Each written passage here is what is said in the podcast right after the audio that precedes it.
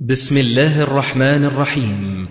تسجيلات السلف الصالح للصوتيات والمرئيات والبرمجيات. تقدم تفسير الجلالين لفضيلة الشيخ الدكتور محمد إسماعيل. الحمد لله رب العالمين. الرحمن الرحيم. مالك يوم الدين. والعاقبة للمتقين. ولا عدوان إلا على الظالمين. وأشهد أن لا إله إلا الله وحده لا شريك له. وأشهد أن محمدا عبده ورسوله. اللهم صل على محمد النبي وأزواجه أمهات المؤمنين وذريته وأهل بيته كما صليت على آل إبراهيم إنك حميد مجيد. أما بعد فنشرع بإذن الله تعالى في تفسير سورة القدر وهي السورة السابعة والتسعون في ترتيب المصحف الشريف. قال السيوطي فيها قولان والأكثر أنها مكية وآيها خمس. ومعنى القدر القدر لها عدة معان. أولها الحكم ليلة القدر يعني ليلة الحكم أي ليلة التقدير لأن الله سبحانه وتعالى يقدر فيها ما يشاء من أمره إلى مثلها من السنة القابلة من أمر الموت والأجل والرزق وغيره. يقول ابن عباس يكتب من أم الكتاب ما يكون في السنة من رزق ومطر وحياة وموت حتى الحاج من سيحج ومن لن يحج. ويقول عكرمة يكتب حاج بيت الله تعالى في ليلة القدر بأسمائهم وأسماء آبائهم ما يغادر منهم أحد ولا يزاد فيهم. فهذا التفسير بضرب المثل وليس معنى أن هذا فقط الذي يقدر. أيضا سميت ليلة القدر لعظمها وشرفها وقدرها من قولهم لفلان قدر أي شرف ومنزلة. فالمعنى الثاني من معاني القدر الشرف والمنزلة. لأن في إنزال القرآن العظيم في ليلة القدر صورة أو مظهر من مظاهر تشريف الله سبحانه وتعالى لهذا لهذه الملة وللقرآن حيث اجتمع لهذه الأمة الشرف من كل الجهات. فإنه بعث إليها أشرف نبي صلى الله عليه وسلم بأشرف لغة وبأشرف كتاب وأنزل الكتاب في أشرف شهر وهو رمضان ثم في أشرف ليلة من هذا الشهر وهي ليلة القدر ولأشرف أمة وهي خير أمة أخرجت للناس وبأشرف لغة وهي اللغة العربية وهكذا. وفي أشرف بلاد الله وهي مكة المكرمة. فاجتمع لها الشرف من كل الجهات. فليلة القدر يعني ليلة التي لها شرف ومنزلة. وقيل ليلة القدر لأن للطاعات فيها قدرا عظيما وثوابا جزيلا. وقيل لأن من لم يكن له قدر ولا خطر يصير في هذه الليلة ذا قدر إذا أحياها. الشخص المقصر في غيرها إذا أحيا هذه الليلة يكون له قدر ويعظم شأنه وثوابه. وقيل لأنه أنزل فيها كتابا ذا قدر على رسول ذي قدر. على أمة ذات قدر. وقيل لأنه ينزل فيها ملائكة ذو قدر وخطر. وقيل لأنه ينزل فيها الخير والبركة والمغفرة. وقال الخليل لأن الأرض القدر هنا من التضييق. ليلة القدر من الضيق الزحام. بمعنى كما قال الخليل سميت ليلة القدر لأن الأرض تضيق فيها بالملائكة. كقوله تعالى ومن قدر عليه رزقه أي ضيق عليه رزقه فمن زحام الملائكة وكثرتهم في هذه الليلة سميت ليلة القدر. يقول جلال المحلي رحمه الله تعالى سورة القدر مكية أو مدنية خمس أو ست آيات. قوله تعالى بسم الله الرحمن الرحيم إنا أنزلناه في ليلة القدر. إنا أنزلناه أي القرآن جملة واحدة من اللوح المحفوظ إلى السماء الدنيا. وهذا فيه بعض النظر سوف نتكلم فيه إن شاء الله تعالى فيما بعد. والهاء هنا تعود إلى غير مذكور. إن أنزلناه لم يرد ذكر. ما يعود إليه هذا الضمير وهو قطعا القرآن الكريم. كما قال تعالى إن أنزلناه في ليلة مباركة. حميم والكتاب المبين. أي القرآن. إن أنزلناه أي الكتاب. في ليلة مباركة. ففي إضمار القرآن الكريم وإن لم يتقدم له ذكر. شهادة له بالتشريف. إنا أنزلناه. إشارة إلى شرف القرآن العظيم. وأسنده إليه تعالى. إنا أنزلناه. أسند الإنزال إلى الله سبحانه وتعالى. وجعله مختصا به دون غيره. وأيضا رفع مدة الوقت الذي أنزل فيه القرآن الكريم. فهذا أيضا من تشريف القرآن العظيم أنه أنزل في وقت شريف وهو هذه الليلة العظيمة المباركة فهذه ثلاثة أوجه لتعظيم القرآن الكريم. إضمار القرآن الكريم وإن لم يتقدم له ذكر ثم إسناده إلى الله تعالى إنا أنزلناه وجعله مختصا به دون غيره ثم رفع قدر وشرف هذه الليلة أو هذا الزمان الذي نزل فيه القرآن الكريم. أو في تفسير إن أنزلناه يعني أنزلنا القرآن أو إن أنزلناه نجوما متفرقة بحسب الوقائع والحاجة أو الحاجة الماسة إليه في مدى 23 سنة. فمن المفسرين من يقول إن القرآن أنزل جملة واحدة من اللوح المحفوظ إلى السماء الدنيا في بيت العزة ومنهم من يقول آه، إنا أنزلناه يعني لأنه في ذلك الوقت الذي نزلت فيه هذه السورة. لم يكن أنزل القرآن كله لكن المقصود إيه؟ إن أنزلناه مفرقا منجما نجوما يعني أجزاء متفرقة. بحسب الوقائع والحاجة الماسة إليه في خلال فترة 23 سنة. فعلى هذا يكون إن أنزلناه يعني إن ابتدأنا إنزاله في ليلة القدر ثم تتابع بعده في ليلة القدر أي ليلة الشرف العظيم. وسبق أن آنفا أن ذكرنا وجوه معنى كلمة القدر. وقد تضافرت الأحاديث الصحيحة على أنها في العشر الأواخر من رمضان. روى البخاري بسنده أن رسول الله صلى الله عليه وسلم قال تحروا ليلة القدر في الوتر من العشر الأواخر من رمضان. وقيامها سنة لما ثبت في الصحيحين عن أبي هريرة رضي الله عنه عن النبي صلى الله عليه وسلم قال من قام ليلة القدر إيمانا واحتسابا غفر له ما تقدم من ذنبه.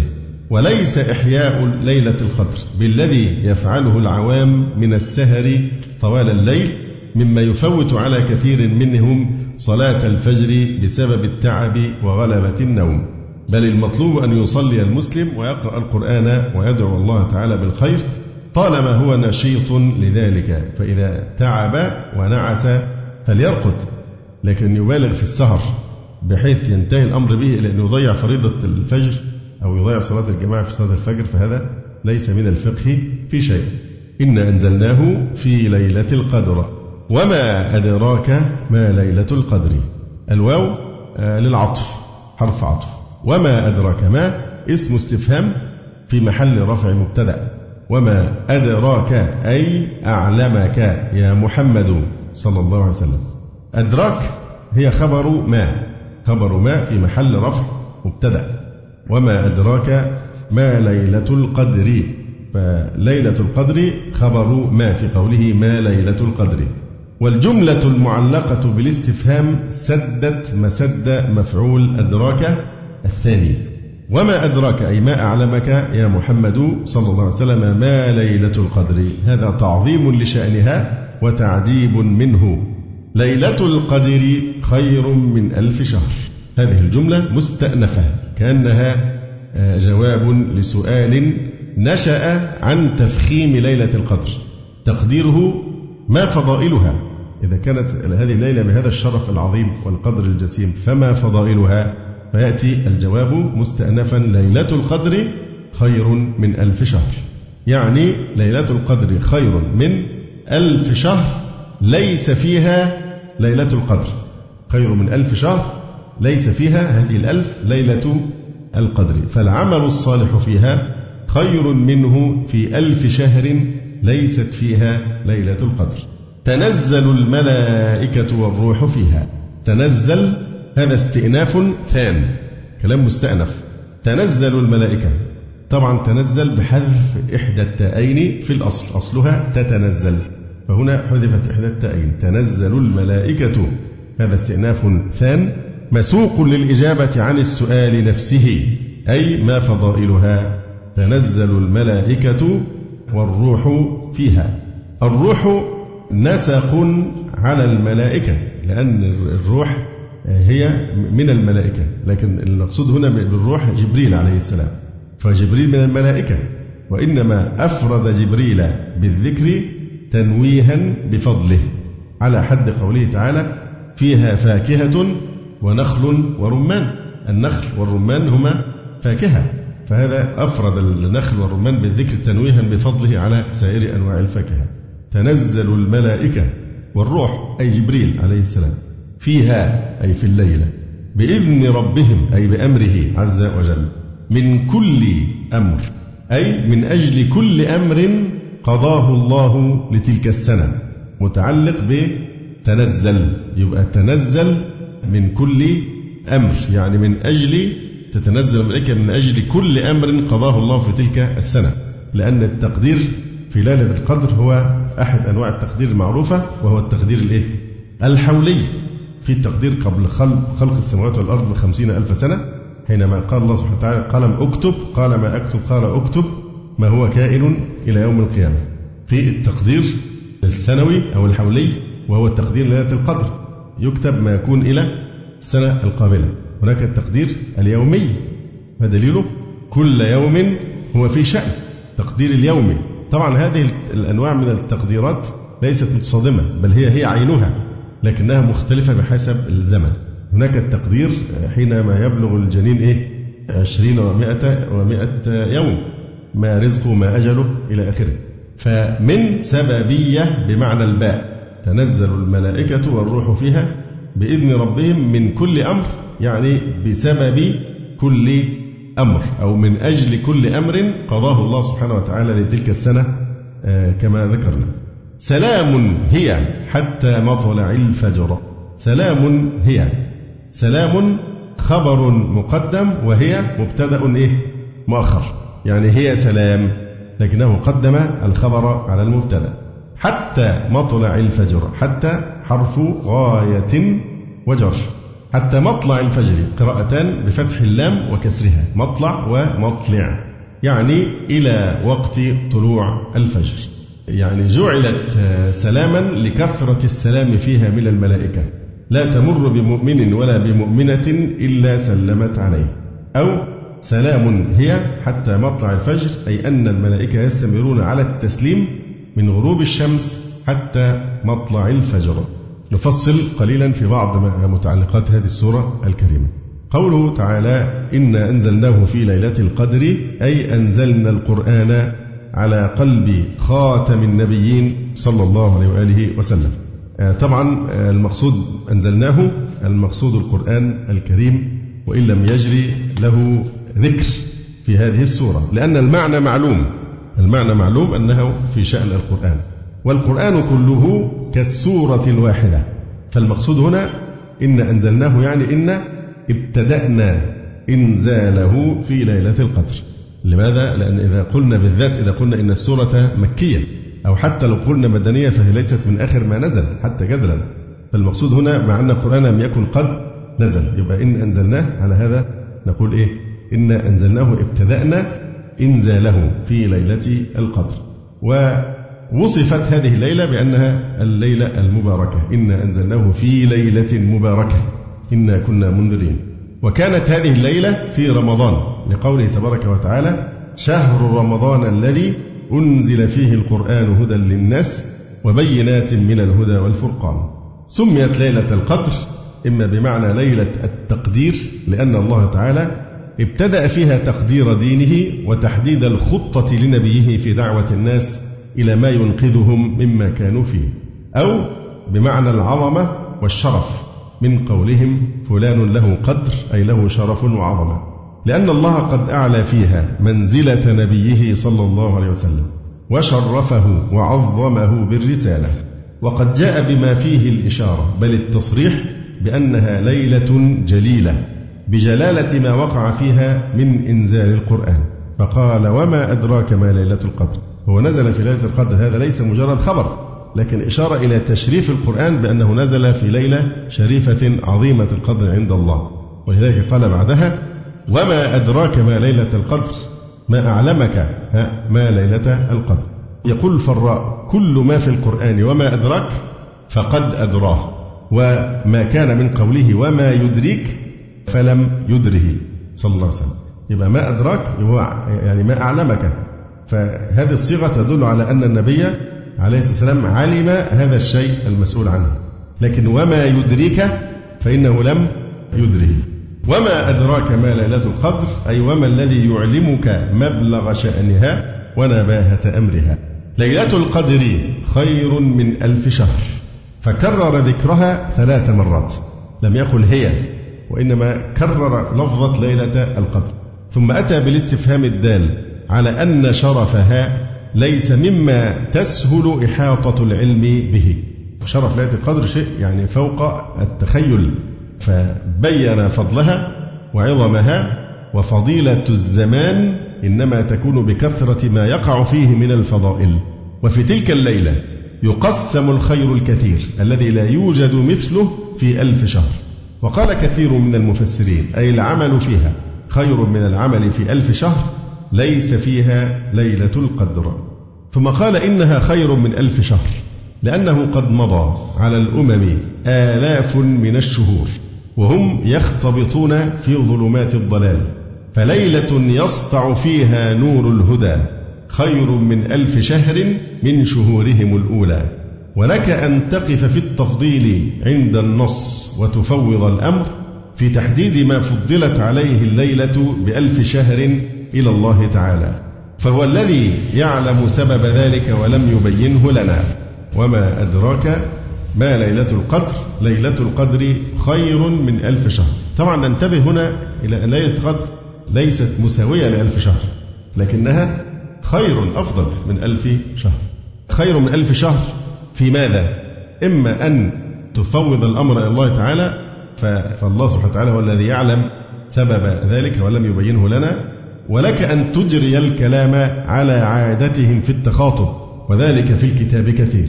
ومنه الاستفهام الواقع في هذه السورة. وما أدراك ما ليلة القدر فإنه جار على عادتهم في الخطاب. وإلا فالعليم الخبير لا يقع منه أن يستفهم عن شيء فيكون التحديد بالألف لا مفهوم له بل الغرض منه التكثير. أي عنا بألف شهر جميع الدهر. لأن العرب تذكر الألف في غاية الأشياء. كما في قوله تعالى يود أحدهم لو يعمر ألف سنة يعني جميع الدهر. وإن أقل عدد تفضله هو ألف شهر. لكن أكثره هذا يراد منه خير من الدهر كله خير من الزمان كله. ثم إن درجات فضلها على هذا العدد غير محصورة. فإذا قلت إخفاء الصدقة خير من إظهارها.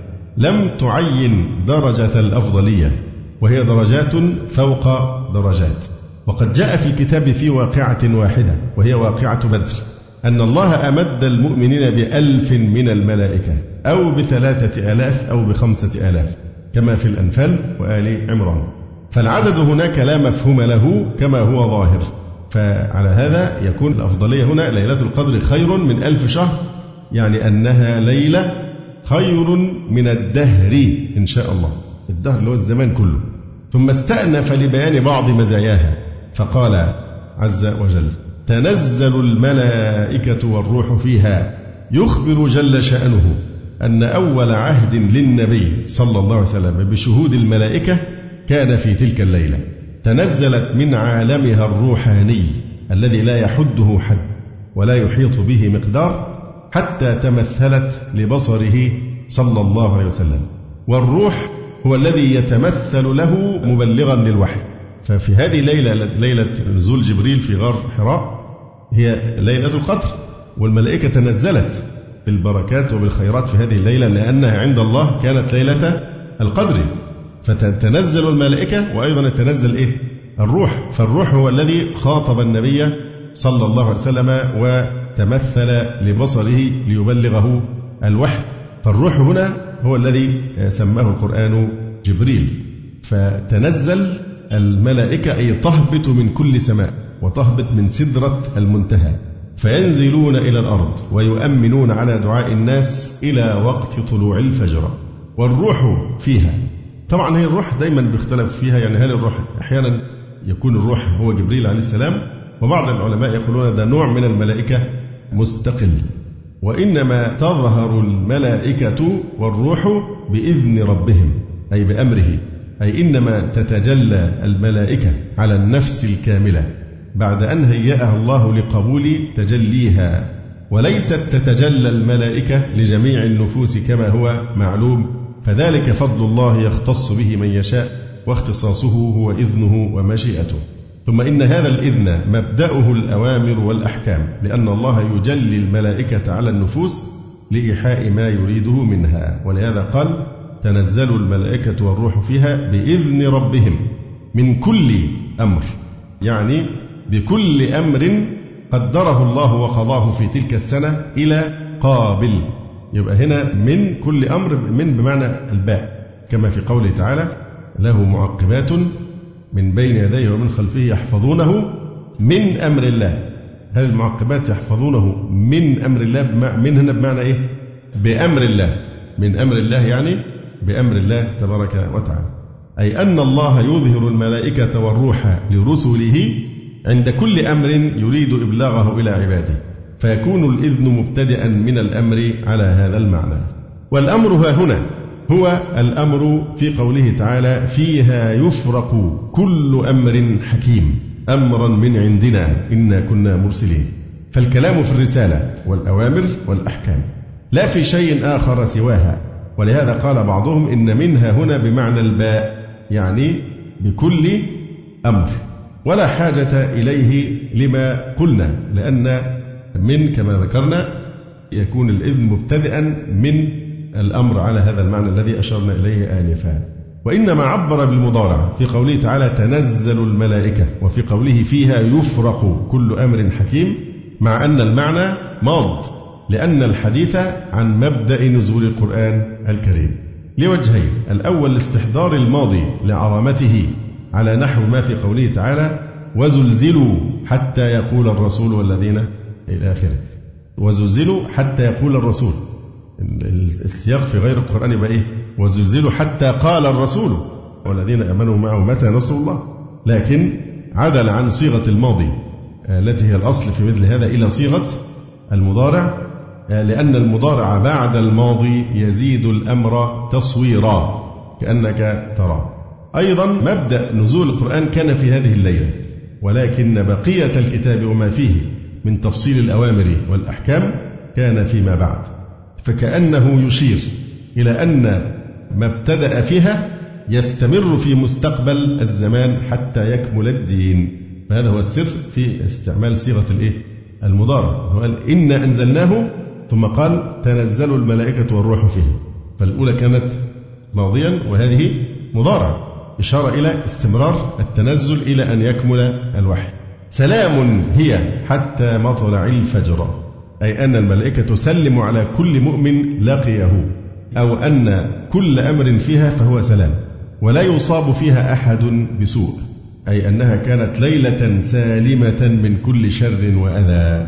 والإخبار عنها بالسلام نفسه وهو الأمن والسلامة للمبالغة في أنه لم يشبها كدر. سلام هي هي ممكن لما نوصف لها نقول ليلة إيه؟ سالمة لكنه وصفها كأنها هي. السلام نفسه فهذه مبالغة في بيان أنه لم يشبها كدر بل فرج الله فيها عن نبيه صلى الله عليه وسلم كل كربة وفتح له فيها سبل الهداية فأناله بذلك ما كان يتطلع إليها الأيام والشهور الطوال. طبعا نلاحظ هنا أيضا أن من شرف القرآن الكريم أنه أنزل أو ابتدأ إنزاله ليلا لأن وقت الليل أشرف من وقت النهار. فكون إنزال القرآن هنا كان في الليل دون النهار مشعر بفضل اختصاص الليل. ولذلك يقول تعالى مثلا سبحان الذي أسرى بعبده ليلا. من المسجد الحرام إلى وقال تعالى ومن الليل فتهجد به نافلة لك. وقال تعالى ومن الليل فسبحه وأدبار السجود. وقال تعالى إن ناشئة الليل هي أشد وطئا وأقوى مقيلا. وقال تعالى كانوا قليلا من الليل ما يهجعون.